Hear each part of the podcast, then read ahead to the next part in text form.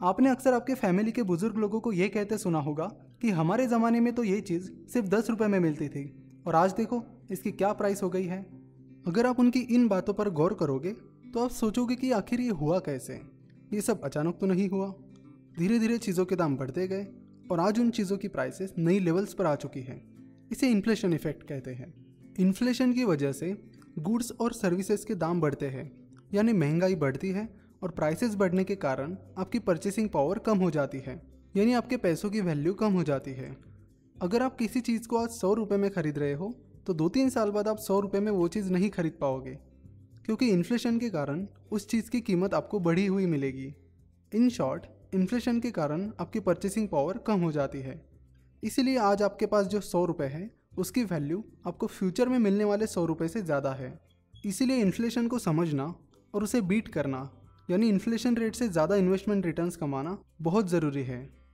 अगर आप अपनी सेविंग्स घर में ही रखोगे या सेविंग अकाउंट में रखोगे तो इन्फ्लेशन की वजह से उसकी वैल्यू कम होती चली जाएगी।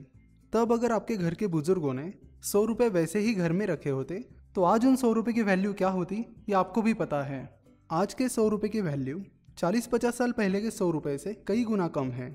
इससे बचने के लिए आपको अपना पैसा इन्वेस्ट करना होगा। और इस तरह से इन्वेस्ट करना होगा कि टैक्स और बाकी चार्जेस पे करने के बाद उस इन्वेस्टमेंट का एनुअल रिटर्न इन्फ्लेशन रेट से ज़्यादा होना चाहिए। फॉर एग्ज़ाम्पल अगर इन्फ्लेशन रेट चार परसेंट है तो आपके इन्वेस्टमेंट ने कम से कम चार से पाँच परसेंट रिटर्न तो देना ही चाहिए। जब आपकी इन्वेस्टमेंट आपको चार परसेंट रिटर्न देगी तो वो होगा आपका ब्रेक इवन पॉइंट मतलब चार परसेंट रिटर्न कमा कर भी आपको ना प्रॉफिट होगा, ना ही लॉस क्योंकि इन्फ्लेशन रेट चार परसेंट है। और अगर आपको अपनी इन्वेस्टमेंट पर इन्फ्लेशन रेट से कम रिटर्न मिल रहे हैं तो इनडायरेक्टली आप लॉस में हो। सो इन्फ्लेशन रेट के ऊपर जितना रिटर्न आपको मिलेगा, वो आपका रियल रिटर्न रहेगा। तो इन्फ्लेशन को बीट करने के लिए आपको अपना पैसा इस तरह से इन्वेस्ट करना होगा, जिससे आपके इन्वेस्टमेंट रिटर्न्स इन्फ्लेशन को आराम से बीट करके आपको अच्छे रिटर्न्स दे सके। इन्फ्लेशन रेट से ज़्यादा रिटर्न्स पाने के लिए आप अलग अलग इन्वेस्टमेंट इंस्ट्रूमेंट्स में इन्वेस्ट कर सकते हो। जैसे कि exchange traded funds real estate stock market mutual fund etcetera लेकिन इन इन्वेस्टमेंट इंस्ट्रूमेंट्स के रिटर्न्स फिक्स नहीं होते हैं। इसीलिए किसी भी इन्वेस्टमेंट इंस्ट्रूमेंट में इन्वेस्ट करने से पहले आपको उसका अच्छा खासा एनालिसिस करना होगा।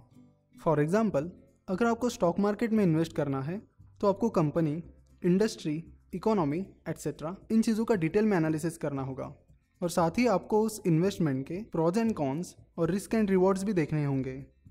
इन्फ्लेशन को बीट करने के लिए और अच्छे रिटर्न्स लाने के चक्कर में लोग किसी भी एरी गैरी लोकल स्कीम में इन्वेस्ट करते हैं, जो लोगों को शॉर्ट टर्म में अच्छे रिटर्न्स या पैसे डबल करने का वादा करते हैं।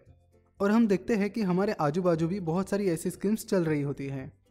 इंडिया में ऐसी बहुत सारी पॉन्जे स्कीम्स आती जाती रहती है, और लोग भी ज़्यादा रिटर्न्स कमाने के लालच में उनमें फंस जाते हैं। अगर कोई स्कीम आती है और आपको ज़्यादा फिक्स रिटर्न देने का या पैसे डबल करने का वादा करती है तो पहले चेक करिए कि वो चीज़ लीगल है भी या नहीं। और इतने ज़्यादा फिक्स रिटर्न कैसे दे रही है? और ऐसे शॉर्ट टर्म में ज़्यादा फिक्स रिटर्न देने वाली पॉन्जी स्कीम से आप दूर ही रहो तो अच्छा है। तो इस सीरीज़ में हम स्टॉक मार्केट को कवर करने वाले हैं और आगे चलकर हम म्यूचुअल फंड और दूसरे इन्वेस्टमेंट इंस्ट्रूमेंट्स को भी कवर करेंगे। अगर आपको इस वीडियो से रिलेटेड या स्टॉक मार्केट से रिलेटेड हमसे कुछ सवाल पूछने हैं तो आप हमें nine zero four nine six four one four nine one या eight zero double five eight three five eight three five इस नंबर पर कॉल या व्हाट्सएप कर सकते हो। स्टॉक मार्केट के बारे में और जानकारी के लिए आप हमारी वेबसाइट फिनोवेशन विज़िट कर सकते हो। हमसे जुड़े रहने के लिए आप हमें फेसबुक और ट्विटर पर फॉलो कर सकते हो। अगर आपको ये वीडियो पसंद आया है तो ज़रूर हमारे चैनल को सब्सक्राइब करिए और इस बेल बटन पर क्लिक करिए ताकि आप हमारे स्टॉक मार्केट सीरीज़ के लेक्चर्स सबसे पहले देख सको।